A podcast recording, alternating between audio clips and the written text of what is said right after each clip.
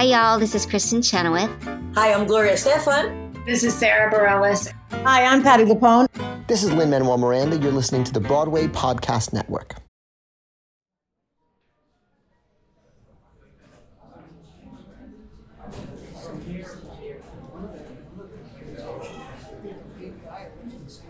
Welcome to Radio Play Revival, live for the first time from St. Louis, Missouri at the New Jewish Theater. 18 year old Carver Washington wrestles between going off to college and pursuing his dreams and staying at home to take care of his kid sister Paris and his wheelchair bound grandmother Ma'Dear. Groundswell Theatricals and Josh Johnston present a radio play revival production and world premiere of The Bee Play by Elizabeth Savage. Starring, in order of speaking, John Skelley reading pre recorded stage directions, Miles Brenton as Carver Washington, Riley Carter Adams as Paris France Washington, Margery A. Handy as Ma'Dear, and Ellie Schwetye as Devora. Yeah. So delighted you all are here with us tonight for this world premiere production. Please do note that we have um, some recording devices down here. We have a podcast with us, Radio Play Revival, that is recording tonight's performance and is going to turn it into a podcast that you will be able to, to hear and revisit this production in the future. That's all I have for you tonight. Thank you all so much for being here and enjoy the Bee Play.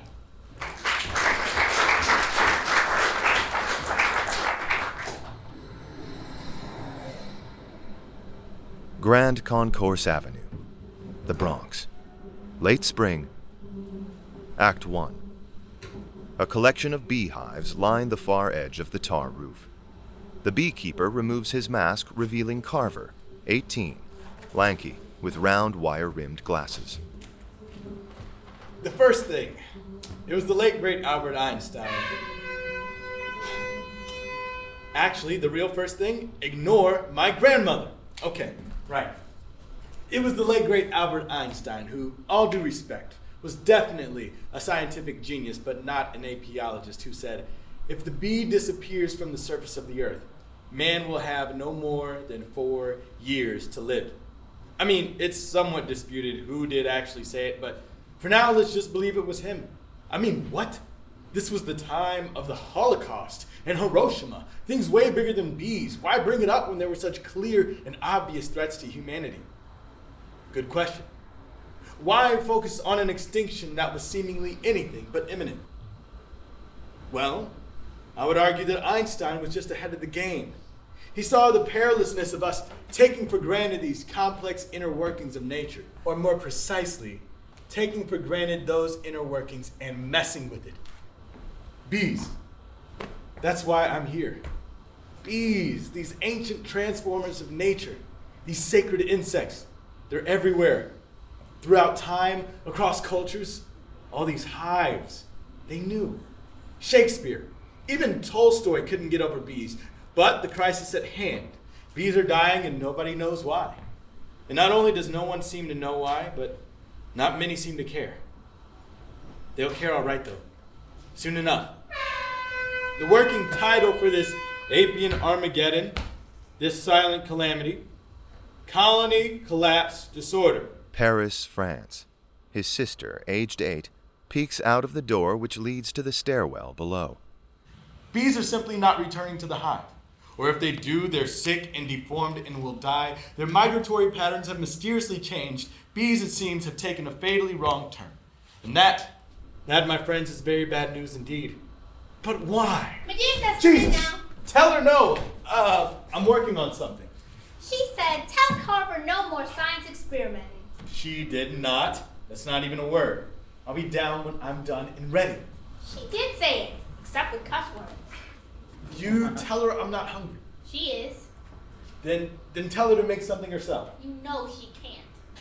Then you make her something. You're old enough. If not, I hate you. Please. See, now she's mad. One last thing. I just found this. It's from a poet named Melos, is how I think you say it. On the day the world ends, a bee circles a clover. A fisherman mends a glimmering net. Happy porpoises jump in the sea. By the rain spout, young sparrows are playing, and the snake is gold skinned as it should always be. And those who expected lightning and thunder are disappointed. And to those who expected signs and archangels' trumps, do not believe it is happening now. As long as the sun and the moon are above, as long as a bumblebee visits a rose, as long as rosy infants are born, no one believes it is happening now. Only a white haired old man, who would be a prophet, yet is not a prophet, for he's much too busy, repeats while he binds his tomatoes There will be no other end of the world. There will be no other end of the world. The Washington apartment. The place is run down. The sparse attempts at decoration only make it sorrier. Ma'Dear sits in a wheelchair center, watching the Food Channel. Not slam that goddamn door carver. There like you're better than everybody. It's 5.30 already and my sugar's dropping. I could die right here, then what would you do? Paris, say grace. Dear God, thank you for my food, even though you know I don't like hot dogs. Amen. Don't be fresh and do it right on no TV. But I did do it right. My teacher said God knows and sees everything we do, so he would have known I was lying. Your teacher is talking about God? That's illegal. Nobody's eating without saying goddamn grace. and you, Paris, France, Washington, will thank the good, great Lord if it kills you. Dear God, sorry to bother you, but I've got to say grace again. But I guess you know that. Thank you for my food, and please make all my dreams and prayers come true. Please make me a famous dance star millionaire with a horse and a dog and a plane and a castle. Amen. My hot dog's green. Eat around that part then. Did any mail come for me? My nose itches. Itch it then. Can you hear my nose clicking? I think I'm allergic to hot dogs. Don't be dumb. It's because it's spring. Was there mail? Don't call your sister names. Tell me something you learned today, little girl. If you eat some of my honey, local I honey, learned it, cursive and spelling and science. it'll help your allergies. Go on, Paris. I practiced peas and cursive for my name. I learned to spell Mississippi and got every question about volcanoes Miss Russell asked right. In science, we swung around buckets of water for centrifugal force. Centrifugal force. Whatever. You don't know. Yeah, I do actually. A force You're a centrifugal force. What? Don't upset your sister. Yeah. Don't upset me. Forget it. I'm going to see if there's mail. But you haven't been excused. You will sit here with us and eat like a real family. Set an example for your sister. Okay. Ask me something about what I learned today. Lord knows what you do up there. I'll tell you. I'm doing research. That's what I'm doing. And it's important. Oh, yeah? To who? To me, to the bees, to the human race. Oh, Lord, here we go. Tell us then, Mr. Human Race. Okay. Did you know that bees can differentiate between colors except for red? They can't see red. I did an experiment about it today. Well, call 911. Or did you know that, that bees can recognize and distinguish between human faces? Did you know that? Or or how about that when bees die, there are special workers that are undertakers, as in it's their job. God, will you shut up? I'm trying to explain something important. You shut up, faggot. Don't you ever use that language in my house. You hear? But he is. Everybody says it. Wayne and Eddie and all the guys hanging out. They say your brother's a faggot with his faggot beast and he sits up there on the roof and plays with himself. He exits. Once safely gone, Ma'Dear pulls out an unopened envelope tucked in her wheelchair. She carefully opens and reads it. She quickly hides it again and turns on the food channel. Back on the roof, There's this place in Kansas Washburn University. It has a department just devoted to apiology. Can you imagine? A degree in bees. I've looked them all up, these schools, but this one gives a lot in scholarship or whatever. Probably because it's Kansas and boring, but I don't know. I want to go there, even if it's boring. Because it's boring. I thought it all out. It's about 19 hours by bus. I could work out my class schedule so that I could come back and check up on everyone, make sure Paris is doing her homework, not getting in trouble or whatever. And I could do the food shopping and drugstore for Ma'Dear maybe like twice a month. Everything would be fine. He walks around his hives, inspecting them. Here's something you might not know, and this is fascinating. The haplodiploid sex determination system. It's what determines the sex of a bee. Well, actually, let's back up and start with humans. We, like basically all mammals, develop from an egg and a sperm, plain and simple. We have two sets of chromosomes, one set from the egg, the other from the sperm. So, what about bees, which are not mammals? Female bees are diploid like us, but males, this is where it gets crazy. A guy bee develops from an unfertilized egg. No sperm needed. This means a wild thing. A male bee has no father and can have no sons, but he does have a grandfather and will have grandchildren. He has no immediate past. He has no immediate future. Males have a non negotiable gap between generations. A shadowed figure appears behind him. Mind blowing, right? Boom! Mind blown! Just about gave me a heart attack. Sorry, Carvala. I know your grandmother likes to use the national foghorn alert system, but I thought I'd mix it up and surprise you. She loves that friggin' thing. The front door was open. Yeah, that door never closes. So, how is life in Beeland, Bubby? Dunno. Good, I guess. Bubby? Yiddish. It's a compliment, I promise. What's the face? Something happened? Bee genocide got you down again? I was just thinking about the haplodiploid sex determination system. Ugh, if I had a nickel. Huh? Nothing. Uh, you were talking about the trapezoidal sex position. Go on. The haplodiploid sex determination system. It just made me feel sad. I have no idea what you're talking about. Doesn't matter. Do you worry about your hives ever? Like someone coming up and trashing stuff? I don't know. No? Maybe. There's sketchy shit on my block, but it's like crackheads. Crackheads don't care about beehives. I wouldn't worry. Why? Just get nervous uh, sometimes, that's all. I think you just startled me, maybe. It's hilarious that you're such a wuss. I am not a wuss. Kidding? God, you're so sensitive. And what's funny about that? It's funny because it's just unexpected, is all. Why? I don't know. I don't know. I, I guess if I saw you on the street, I would assume, or I wouldn't assume. That? Just that my first thought wouldn't be look at this gentle, earnest, Jewishish beekeeper who's obsessed with nerd haploid sex, whatever, and bee genocide. I'm more a second thought kind of person, I guess. Here, I brought you this. What is it? Well, you probably read it already, knowing you, but um, it's this amazing book about the everything. Wow, it's heavy. From Aristaeus to the modern urban apiary, beekeeping through the ages. Sounds comprehensive. No, I haven't. Awesome. I thought you'd like it. It's beautiful. Look at these pictures. Yeah, and just wait till you get to the nerd science parts. It's very you. Thanks. I mean, not the nerd part. Thanks for this. That's fine. Yeah.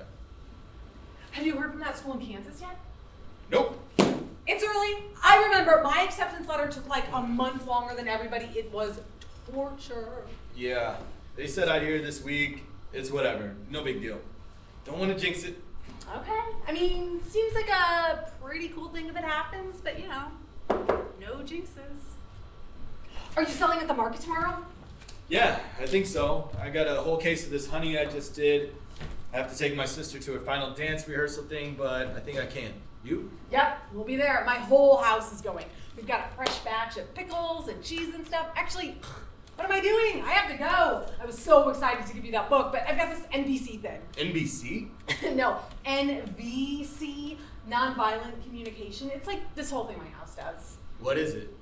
Um, it's like this whole approach to compassionate communication, if that makes sense. Kind of. Trust me, if you live in a house full of people, you need it. It's a big part of making an intentional community work. Intentional community, so I'm living accidentally? of course not. It's it's just a way of saying living with others cooperatively.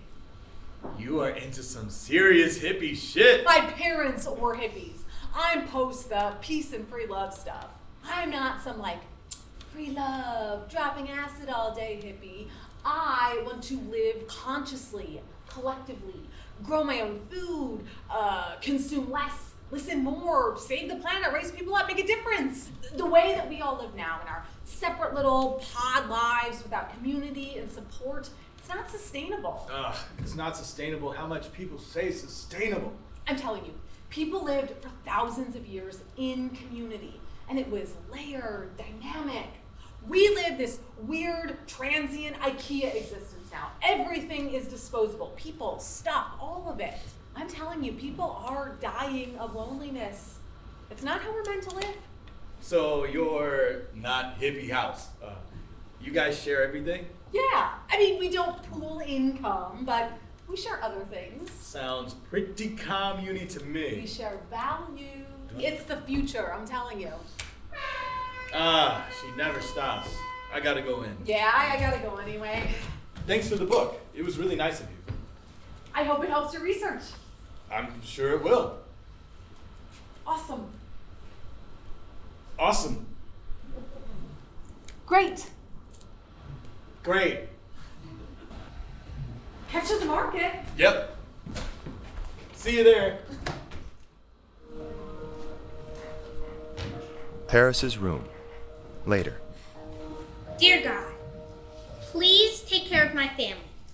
Please heal Ma'Dear and help her to cuss less. And make her okay to walk again so that way she can dance with me. I'm a really good dancer, Lord. But you know that. I'm a good speller too, but definitely I'm a really good dancer. And make us have lots of money so we can have a big new apartment with at least two bathrooms. Actually, a house. Actually, a castle, not a house. In the forest with a barn and a horse. And make Carver not so sad. And make him never leave home until I do. Then he can do whatever, but not until I'm grown. Paris, get in here. Hold on! I am praying! So, anyway, that's it, God. Ma'Dear needs my help. I've got this big recital Sunday, and I'm pretty sure I'll do good on my own, but if you're around and not busy, you know, you could just make sure I'm doing good. Amen. Ma'Dear is sitting in her wheelchair. Carver, where are you? I know you can hear me. My sugar's dropping. I feel dizzy. My legs are all swelled up again. These damn hands. And they ain't numb. They're burning. Never goes away, you understand? Of course you don't. You don't even know to know when you're young. Scripture says, stand up in the presence of the aged. Show respect to the elderly and reveal your God. I am the Lord. When I was a little girl, you did what you was told. None of this running off your mouth. You honored your elders, you understand? You had manners, you had respect. Folks knew their neighbors when I was a little girl. And anyone knew your parents and saw you doing wrong would give you a whooping too. There was consequences. All these wild children with their fresh mouths, girls walking around with their everything hanging out, boys with their pants hanging down, walking around with them beepers and them walkie-talkie phones like they something important. I'm sick to look at them. What is this world? Who are these children? Never looking up from the damn phone, never look you in the eye. When I hear on the TV that someone was hit by a car because they were looking down at that damn screen and standing of the street, I think, good. You've been naturally selected. When I was a little girl, we went to church. We believed in God. What do these children believe in today? Where has God gone? Carver, where are you? Living in a dreamland, that's where you are. Up on that damn roof. Bees. Afraid of everything, knows better than anybody. You're gonna leave us all behind. I'm not a well woman, Carver. I need you. You can't go first, your mama. Now you. I could die right here, then what? What's your little sister gonna do? Who's gonna protect her, Carver? Where are you? Morning. Sunshine floods the apartment. Carver bolts up and takes in the surroundings, realizing it was a dream. You awake?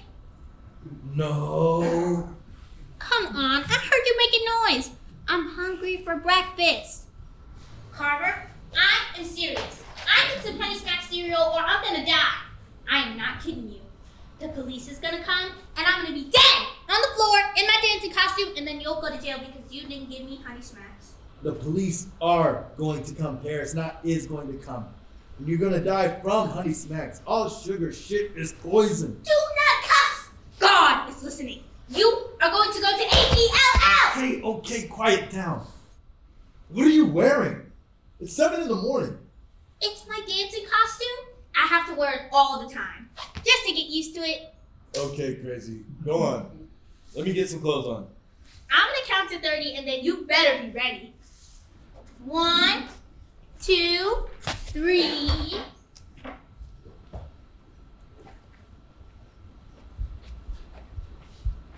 Twenty-nine, M-I-S-S-I-S-S-I-P-P-I, thirty. You better be ready, cause I'm coming. Paris enters with cassette player.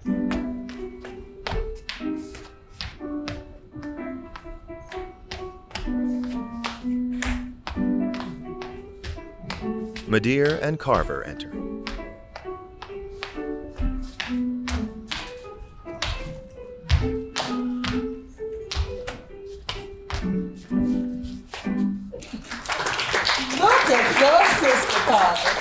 Very nice little girl. You should be on one of them talent shows.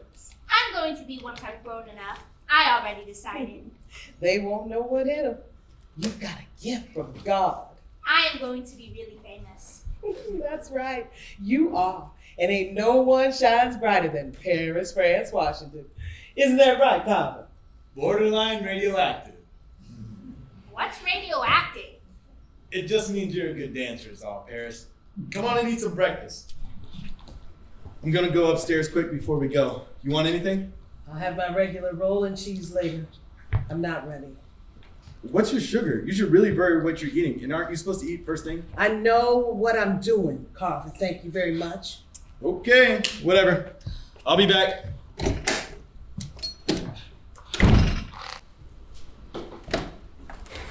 Carver is back on the roof.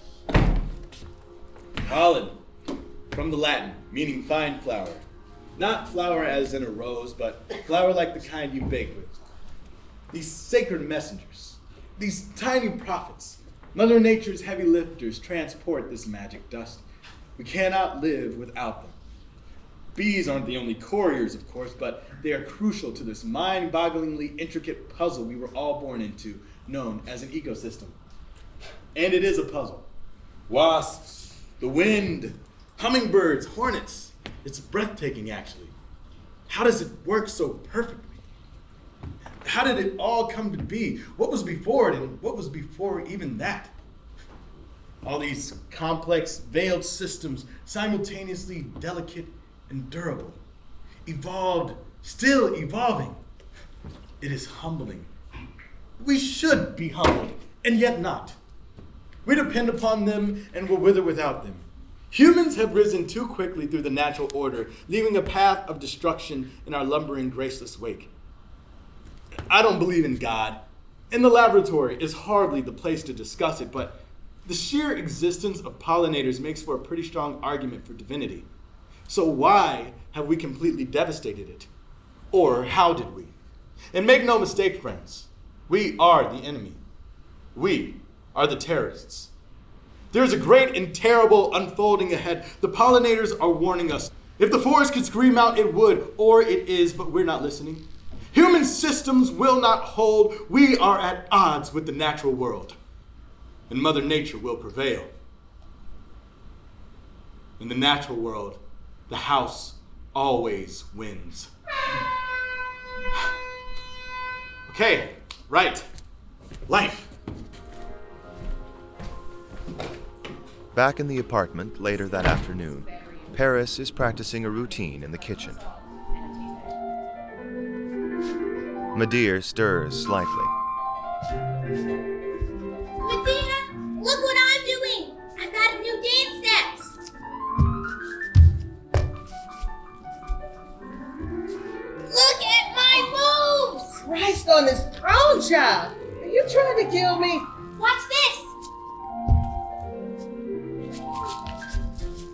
This! Ooh, a gift! You have got a gift. Carver enters, lugging stuff from the market. Carver, tell your sister how good she is. Good job, Pete. Way to go. Devora backs into the apartment carrying a crate. Who are you? I'm Devora. What's your name? Paris France Washington. I'm eight and I'm a dancer. Are you Carver's girlfriend? Paris! Because he really needs a girlfriend. Sorry. Don't be rude, Paris. It's not rude. I'm just asking a question. Miss Russell from school says it's good to ask questions. It's not rude, little girl. You're smarty, that's all. I'm a friend of your brother, Paris. Mrs. Washington, I'm Devora. It's such a pleasure to meet you. I've heard so much about you. Have you now? Of course. Like what? Um, well, that you're such a wonderful grandmother, for one thing, with with lots of with Listen, so. Devora, I want to bring this stuff up to the roof before it gets too dark. I really think there is so much wisdom that comes with age. Devora! Okay, okay. Well, it was it was so nice to meet you both. Good luck with your dance in Paris. Maybe I can see you on stage someday. I bet you're great. I have my big recital tomorrow. You can see me. Carver's coming. You could be his date. Well, maybe I'll come then. you have to. Carver, you have to bring your girlfriend. Bye. Great meeting. Carver has a girlfriend. Carver has a girlfriend. Carver has a girlfriend. Paris! Carver and Devora, now on the rooftop, begin to unpack crates. Your sister is adorable. What a face. What a mouth, more like it. What's the age difference? Ten years. I don't think your grandmother liked me. Uh, she doesn't like anybody. Uh, just forget about it. Why? Why what? Why doesn't she like anybody? I was so close with my bubby. It's such a special bond a kid has with their grandmother. Wait, that's what Bubby means? You, you were calling me a grandma before? Technically, yes, but in that case, Bubby's like like a catch-all term of endearment. But an actual Bubby, like my Bubby, she was the matriarch of the family. As far as she was concerned, I was the smartest, most perfect, most whatever person. Well, my grandmother is definitely not a Bubby. Yeah, I've never met a Bubby with a foghorn, that's for sure. I'd love to go to the recital though. For real, it'd be fun. If you want to, but I have to warn you, it's going to be pretty painful. That seems a little harsh for a group of little kids in leotards. Oh yeah? Last year, one straight up peed on stage during On the Good Ship Lollipop. oh, I shouldn't laugh. That's terrible. No, no, it was funny. One kid peed, another started to cry, a couple others just ran off stage. But my oh. sister, she just kept on dancing. Oh, I love her. she worked so hard on that freaking routine, she'd be damned to let some peeing kid ruin it. You know, we could all use a little Paris in our lives. Yeah. I'm definitely the only guy in the neighborhood who knows all the lyrics to a Shirley Temple song. My god, did you hear that? Is that a bird? Is that is that possible? Yeah, I set up a feeder a while back. Didn't think any birds would come, but you know, the more life up here, the better. Worth a shot. I brought Paris up, and I thought she was going to explode. Birdies are gonna have birdie babies! She was practically running around in circles, and then she stopped cold and got real serious. She said, Do you promise to protect them, Carver? Even if the wicked witch comes from the Wizard of Oz where the girl and the dog get blown away? I said, Of course. I promise. Especially if the wicked witch comes. I'll fight her with karate. she laughed at that. She thinks karate is hilarious. You're a good brother. Ugh, I'm trying, but she gets so intense like that sometimes. I don't know what to say. I wonder if she's not gonna grow up right, you know, with, with the right influences. She seems like a pretty tough little chickie, if you ask me. Oh, believe me, she can be willful. When she digs those little heels in, there isn't anything or anyone that'll make her budge. And opinions, oh my word, about everything and everybody. She's the biggest little person I've ever met. I got some stuff from the market for dinner. I was gonna take it home, but do you want to have a picnic up here? Um, what time is it? 647. Listen, I gotta help Ma'Dear later, so I'm not sure. What time? Depends, like 9:30 or 10 probably, whenever she wants to go to bed. You help her into bed? In and out, yeah, every day. She can't do it by herself. Her legs don't work. But what happens when you're not here? Doesn't happen. Hasn't ever happened. I'm always here. But what'll happen when you want to move away? Like, what'll happen when you go to school? I don't know, Devora. Tense. Well, you know, you've got like more than two hours until you have to go down and she'll foghorn if she needs something. Yes, she definitely will. Great! Okay, where is your table cover thing? Why? To use as a picnic blanket, Brainiac? She pours them both something out of a mason jar. Two perfect picnics. Two perfect picnics. What the hell is that? Kombucha! I thought you'd be so into it. It tastes like friggin' vinegar. Okay, maybe I just wasn't expecting it. Nope, I was definitely expecting it that time. Acquired taste, I guess. I've got a thing of cider. Do you want to try that instead? Definitely. Cider, I know. Now that is delicious. You want some cheese? Is the Pope Polish? What? Nothing. It's stupid. Yes, I, I would love some. No, seriously. What about the Pope? Uh, okay, well, so the Pope has always been Italian, right? But I mean, there's been a sketchy German or two, but for the most part, Italian. Um, but in the 80s, the guy who became Pope was Polish, which is like a really big deal if, you know, you care about popes. So is the Pope Polish kind of like saying, do fish swim? See what I mean? Kind of. I hadn't never heard of that. Yeah, it's stupid. Total dad joke. And that, ladies and gentlemen, is the sum total of what I know about Catholicism. Jews don't do popes. what do you do then? Me personally, mm-hmm. nothing. I don't do anything. But Jews with a capital J, like people who believe in it, in God or whatever, super turned off by popeness. Because. Um, well, literal popes, there have been some pretty nasty ones. But conceptual popeness, I think the power is too centralized. Jews don't have that like one main guy. It is hands down the most disorganized, organized religion on the planet. Two Jews, three opinions.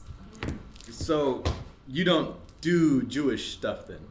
You mean like eat gefilte fish and obsessively count calories? No, like. Like go to synagogue or whatever. Temple? No. I mean, I might go to holiday services if my parents do some passive aggressive Jewish guild kung fu thing on me, but no, it doesn't do it for me. Droning in a language I do not speak or understand, praying to a god I do not believe in, no thank you, sir. I don't believe in God either.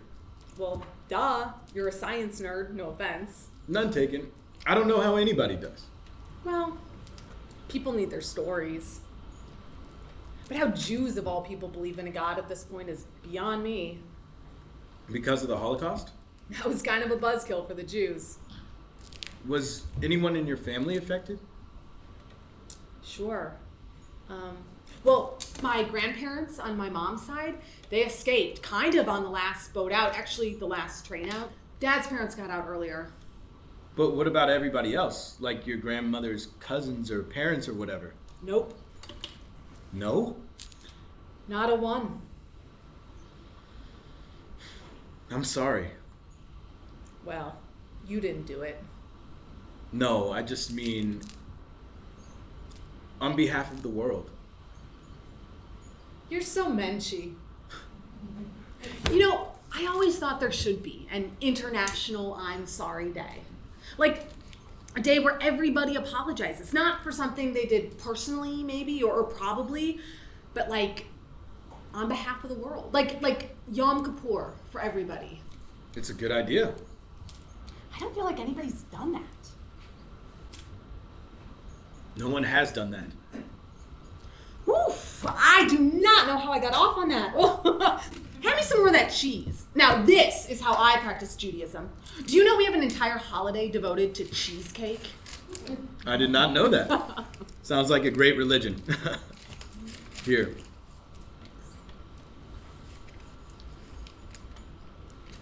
Have you ever heard of radical amazement? I don't think so. Sounds kind of redundant. Ha! I never thought of that. Yeah, you're right. Um, radical amazement is the incredible quality of the light right now.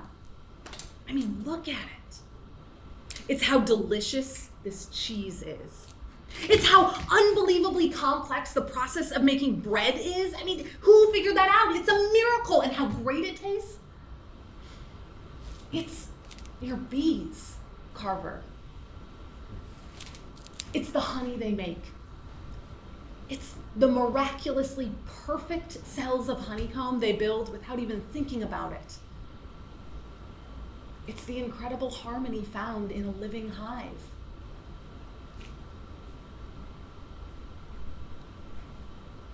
I'm gonna kiss you, okay? Okay.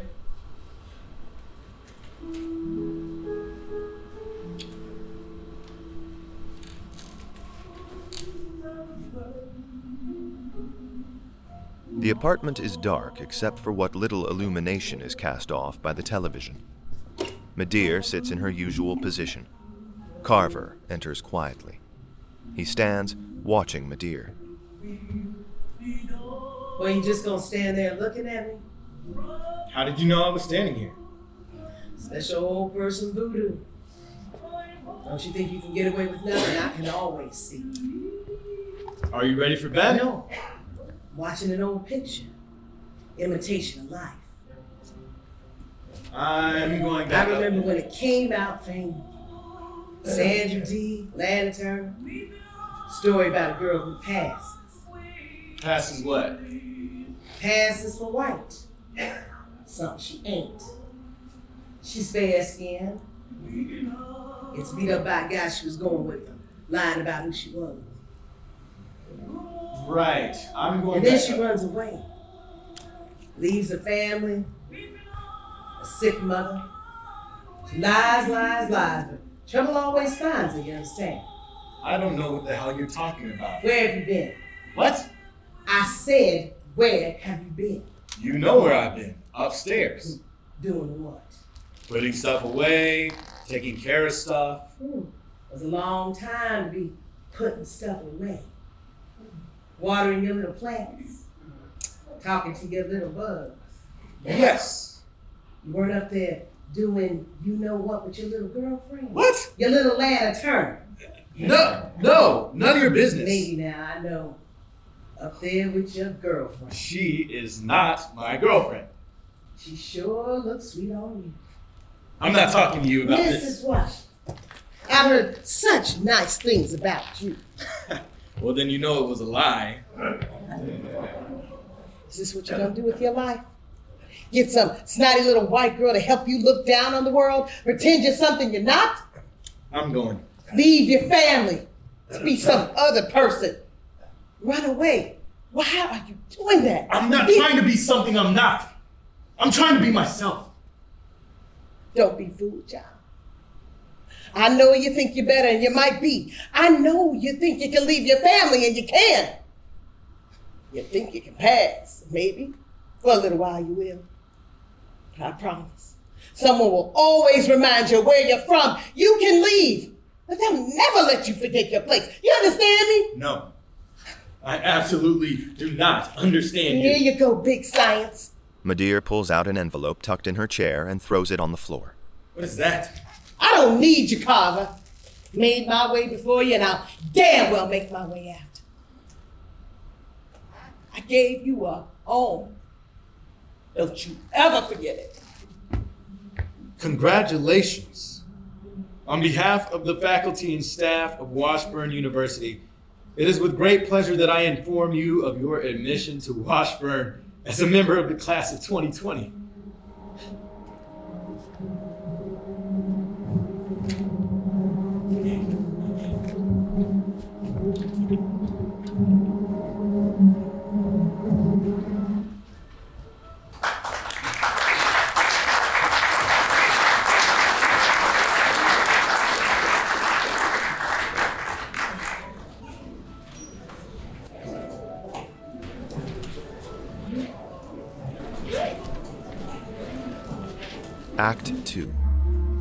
The morning of Paris's recital.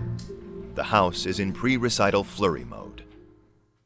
Ow! You're pulling my hair so hard. You're gonna be jumping all over that stage like a crazy person.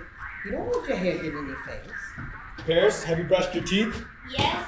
Ow! My brain hurts. Your brain is fine. Shush. Do you have your backpack all packed? I did it last night. And you've got your ballet shoes? Yes? And extra ribbons or whatever? Yes, yes, yes! I am ready! Okay. We're gonna leave here at 4:30, okay? That'll give us extra time to make our way there just in case. Is your girlfriend coming? Paris, I swear to God, Devora is not my girlfriend. She's beautiful. Like a princess. Well, I'm sure she'd be flattered to hear that. I've got some chores to do upstairs. When I'm done, we're gonna go.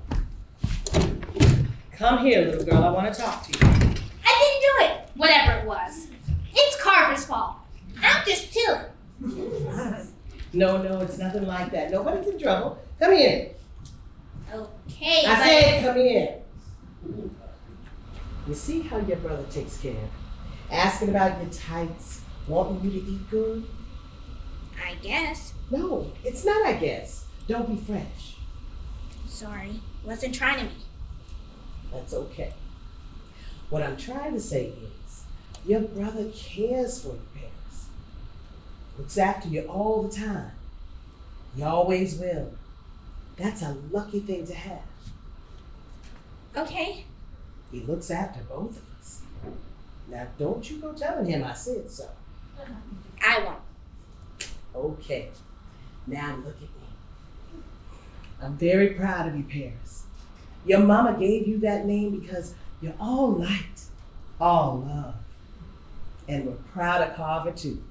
He's hard for us to understand, but we love him anyhow. So be good to him. Promise? Promise. Okay, good. Tonight, you just be you, little girl. There's only one Paris, France, Washington, and the world shines brighter because you're in it. Back on the roof, Carver slowly paces. So, what is it then? If people woke up tomorrow morning and started to care about our rapidly decreasing bee population, what would we tell them? I wish the answer was simple. Today, I would like to outline for you my hypothesis. There are three main culprits, I think. The first is pesticides. We're simply poisoning them. By we, I don't mean you and me necessarily. By we, I mean denizens of planet Earth. It's farmers and factories and everyone in between. It's what's pumped into our air and dumped into our rivers. Now, it would be quite easy to blame these people, the farmers, the factories, who so often do our dirty work, as the enemy. But I'm afraid to say that's just intellectually lazy. Put it another way can we really protest oil companies? Their actions are reckless and questionable, but at the end of the day, if we're really being honest, can we extricate ourselves from this system we all depend upon? I won't bother you with the ominously long and complicated names of toxins we coat our crops with, which, by the way, we end gobbling up. But the bees are eating it first and getting very sick. Why do we use pesticides? Because we're evil? Well, we Homo sapiens, in our excitement and exuberance, jumped onto that hamster wheel called the agricultural revolution about 10,000 years ago or so, and have had trouble jumping off ever since. more food, more offspring, more offspring, and we need more food, do we blame ourselves for wanting to create steady and consistent food sources for an ever growing population? Is it wrong to want to be slightly less at the mercy of Mother Nature? Of course not. The second perpetrator monoculture. This is when you grow a single crop like, say, corn. Monoculture takes our already compromised agricultural system and further perverts it with capitalism. Bees are big business in America. In Europe, the honey is the valuable product, but in America, we put the actual bees to work. We're force pollinating them. What would happen if you ate only oranges for a month? Or almonds? That's what the bees are doing. They're boxed up and trucked great distances to do our heavy lifting, far more than nature intended or could do on its own. And once we force fed them in Florida on orange blossoms, they go back in the truck and make their way across country. Once they arrive in California, it's time to binge of almond flowers. What kind of life is this? Wouldn't you be sick? Then, third, the most disempowering. The elephant in the room the world is on fire. Bees can't take the heat. When the weather shifts, so do plants and flowers, obviously. If plants and flowers bloom earlier, a very delicate timing between pollinators and those things to be pollinated is disrupted. Paris peeks out from the door. The truth is, folks, bees are just the canary in the coal mine. Mother Nature is sounding a final warning do not mess with me. So I've got some good news and some bad news. The good news we are inexorably connected. The bad news we are inexorably connected. What's killing the bees is killing us too. Oh. How long have you been sitting there? Not long. I wasn't snooping. I know. You ready? Are you sad, Carver? What? No! I'm excited for your recital. Don't tell anyone, but I'm kind of scared. I've never had my own solo before. That's okay. Totally normal. Everybody gets a little scared sometimes. Do you? Sure. About what? Grown up stuff? Like your bees being sick? Yep. I think it's going to be okay. Oh, yeah? Based on all your scientific research. No. Because of God. And what's God gonna do? I don't know. He's God, not me. But he's watching over all of us. Okay. Are you ready to do this thing? I think so. Well, that's not very excited. Scream it like you mean it. Are you ready to do this thing?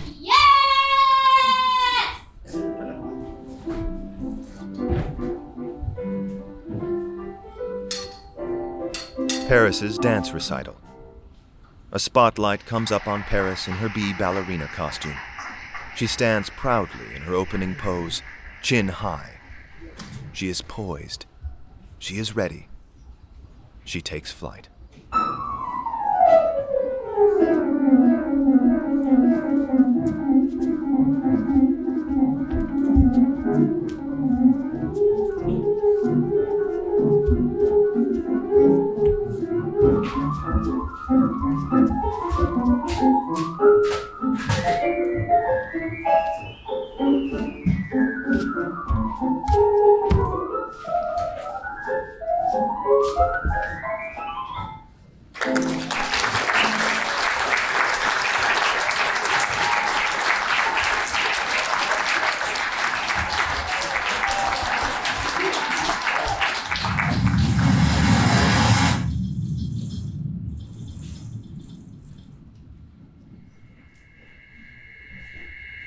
Later that night, Carver emerges from the door, holding his lantern. His rooftop is completely destroyed. Faggot has been spray painted on the wall. He stands motionless and begins to cry. Dusk, the rooftop. Carver sweeps. Devora emerges from below. Oh my god, Carver. What happened? Carver? Are you hurt? No. Jesus Christ, what happened? What does it look like happened? Who did this? No clue. Have you called the police? And Say what? Hello, operator. Some punk ass motherfuckers on my block came upstairs and killed my bees. Yes, that is exactly what you say. Well, maybe leave out the motherfucker part. Trust me, Devora. The cops don't care. It's their job to care. It's a different set of rules, Devora. Seriously. It's one thing to be from here. Like born here. To be me, that's that's one set of rules. It's another thing, no offense, to be from Scarsdale or whatever, move here and play the great white hippie Hope Avenger. You know that. You have to. Are you angry at me? I'm not angry at you. I'm serious. I know you are. You're really earnest, you know that? It'd be annoying, except I know you really mean it. I grew up in Scarsdale, okay? I have no idea what it means to be harassed because of the color of my skin. I didn't ask to be born into it.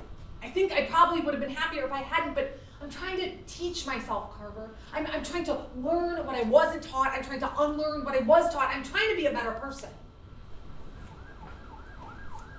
Can I ask you a personal question? You can say no. Sure, go ahead. Where are your parents? Sorry, I, I shouldn't have asked. That was way over the line. No, I said it. it's okay. Just wasn't expecting it. Why? It's just this is all. It's so much to do alone, Carver. Your sister, your grandma, your bees. You are, are so smart and capable, and you take care of everybody. But like all I can think is, who's taking care of you? That's why I asked. Hmm. But you don't have to answer. No. Sorry. It's a good question. I don't know. You don't know, like. Like, I don't know. My biological father, never in the picture really. And your mom? She died when I was 12. She had this neurological thing. I'm so sorry. Her immune system kind of like turned on her. Happened quickly, like one day she was having a little trouble on the stairs. The next day she couldn't even get out of bed. Or at least that's what I remember. Paris doesn't remember her at all. And your grandma took you in. And my grandma took me in. What was her name? My mom? Zara. Weird to say it out loud. She would be so proud of you. She was my biggest fan. She got me my first beekeeper suit, you know. It was, it was more like a Halloween costume, but. What the hell am I gonna tell Paris? I'm the protector. I'm supposed to know fucking karate and kick all the bad guys' asses. Does your grandma know? No. I'm not telling her anything. Do you know that my name means bee? Yeah, in Hebrew. Uh, in the Bible, Deborah was um, a judge or a priestess, a, a priestess judge. I don't really remember.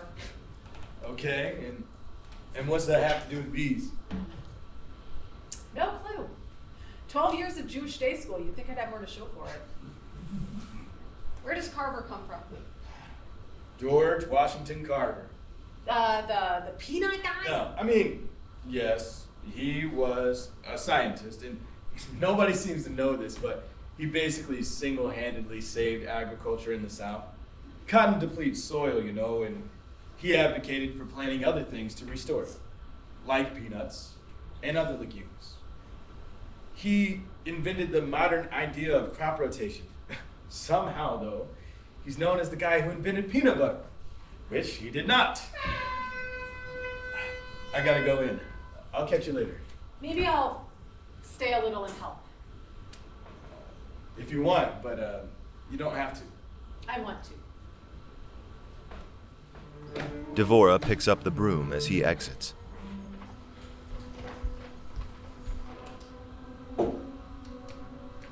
long past midnight. The door creaks open slowly. Ma'Dear, in her housecoat, holds a flashlight and a cane.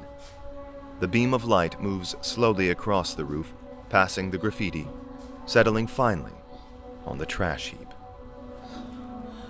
Have mercy.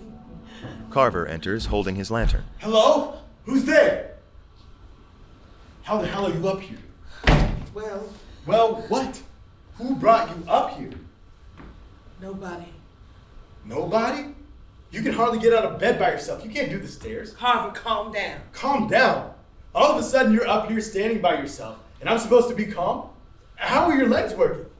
I am sick, Carver, I know you are. but I can walk some. What do you mean you can walk some? Just as I said, You've been lying? All this time? I release you, Carver. You release me. What are you saying? My whole life has revolved around a lie. Your lie. And you want to talk to me about past. You want to talk to me about lies, lies, I lies. know. In and out of bed every day. Making sure you're okay. Taking all your meat and sucking it up. Afraid to go out in case something happens. I'm sorry. You're sorry. You're fucking crazy is what you're Don't curse. Don't curse. That's what you say to me. I was wrong to lie to you. It's wrong to keep you, so I release you. Stop saying that. I see now. You have to go. Yeah, you're absolutely right. I have to go. You can get downstairs by yourself.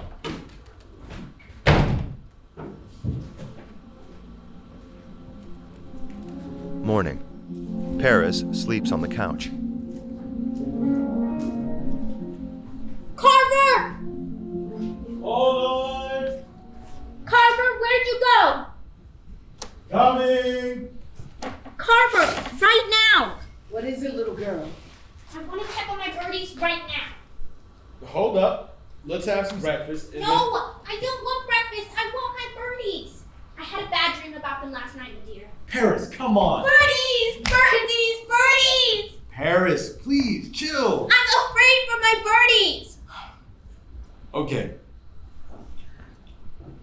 We just can't go up right now. End of story. Then I'm going by myself. I've decided I'm grown. Stop!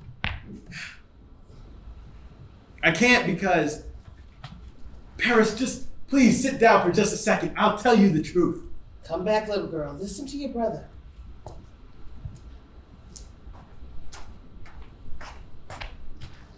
Okay. What? Your birdies went on vacation. Birdies don't go on vacation. Of course they do. Remember how we were on the roof once and we saw those birds flying over us in a perfect V? And, and I told you they were going to Florida for the winter time. They were migrating. Remember that word, But migrate? it's not winter. True, but people, do they vacation all in winter? No. Well, there you go. But how did the birdies carry the baby birdie eggs on vacation? Very carefully. On, on their backs. They strap them right on. Who's that ringing at seven in the damn morning?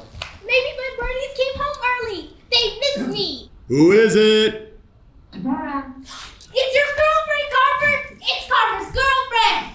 I'm gonna put on my new fancy costume for your girlfriend, Carver. She's not. Never mind. Carver. Forgive your old Ma'Dear. Please. What do you want me to say? Here I've been worrying constantly about how I can take care of you and Paris, maybe have my own life. And then actually, that's not true at all. A lot of people have gone, Carver. Okay, but I didn't. I wouldn't. I haven't. But I'm going to go to this school. I want to go to college. I want to study bees for real. It's not a joke. I want to learn. I want to explore. I want my own life. I know I don't say it. but I'm proud of the young man you've become, Carver. I Good bless morning, Washingtons. I hope it's not too early. Actually, I know it's a little bit early, but I was so excited to come over. Can I come in? Y'all already are in. Hey, Devora, not too early. Everybody's up.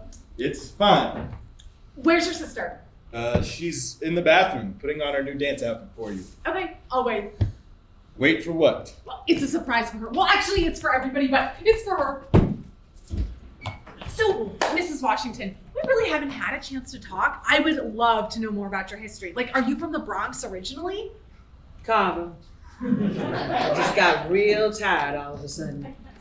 What? Take me back to my room. You just got up. Take me back. Sorry, Devora.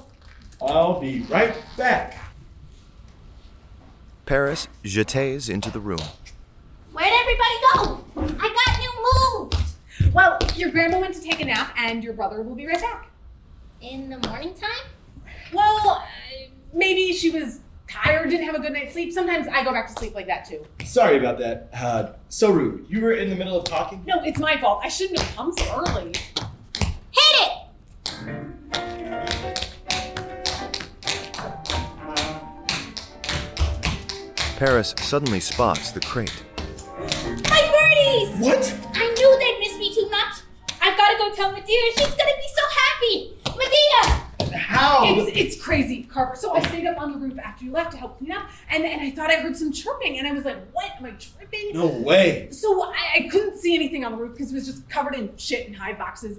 But I, I followed the sound. I, I got down on my knees, and they were in one of the hives.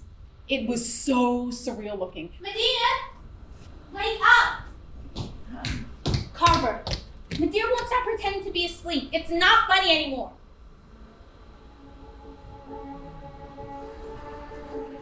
Carver stands in his beekeeper suit. Aristaeus, Greek for best. He was a pretty minor character in mythology, really.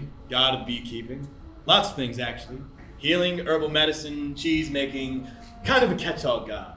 His dad was Apollo, who everybody knows. His mom was a huntress named Cyrene. You don't need to write that down. One day, Aristaeus came across a beautiful woman dancing with nymphs in the forest named Eurydice. One look at her, and Aristaeus fell in love. He watched her gracefully move from afar, mesmerized. She joyfully danced and danced through the forest until, mistakenly, tragically, she stepped upon a serpent.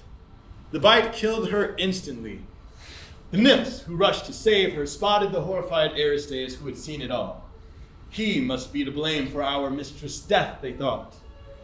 As revenge, the wrathful nymphs found the thing he loved most of all his bees and destroyed them. Aristaeus was devastated. Heartbroken, he went to the oracle, that's what you did in those days, and asked for help. The oracle told him to bring a sacrifice, a bull to the altar and slaughter it. His bees would then return, the oracle said. So he did it, and nothing, no bees. He returned to the great oracle who told him to wait, have patience. Dejected, he left again. And he waited and waited. And finally, when he could wait no longer, he returned to the empty altar to find a disgusting, rotted carcass. No bees. How stupid he'd been to believe it'd work! He cried out to the skies and to the gods and fell to the ground. So much death surrounded him, so much destruction, so much brokenness. It was from that ground that he first heard it. Faint buzzing. It couldn't be, he thought. He searched and searched the altar desperately, wildly, and, and then he spotted them. He couldn't believe his eyes. Bees. They had made a hole in the carcass. The oracle had been right. From the loss of one came a thousand. From death sprang new life. From collapse, a new hive was born.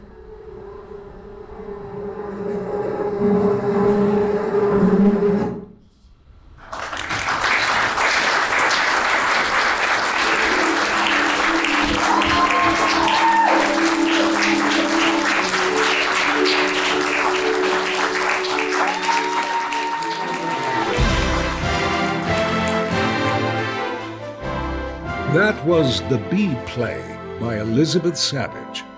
Thank you to Rebecca Scallett, Sarah Whitney, the New Jewish Theater, and the cast of The Bee Play.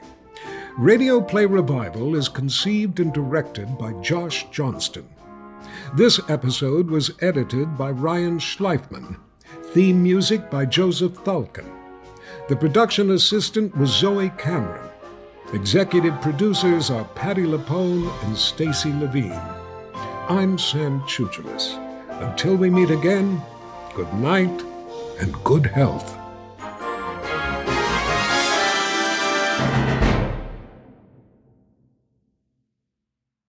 Hey, it's Leslie Odom Jr. here on the Broadway Podcast Network to tell you about the Rise Theater Directory, a program of Maestra Music. Rise is a national online resource designed to connect and empower backstage and administrative and creative theater professionals from underrepresented backgrounds. If you work or aspire to work in the theater community, this can help you find your next project. And if you hire theater professionals, search the Rise Theater Directory to find your next team. Create your profile now and get more information by visiting risetheatre.org. That's theater with an R E R I S E T H E A T R E dot org because only together we rise.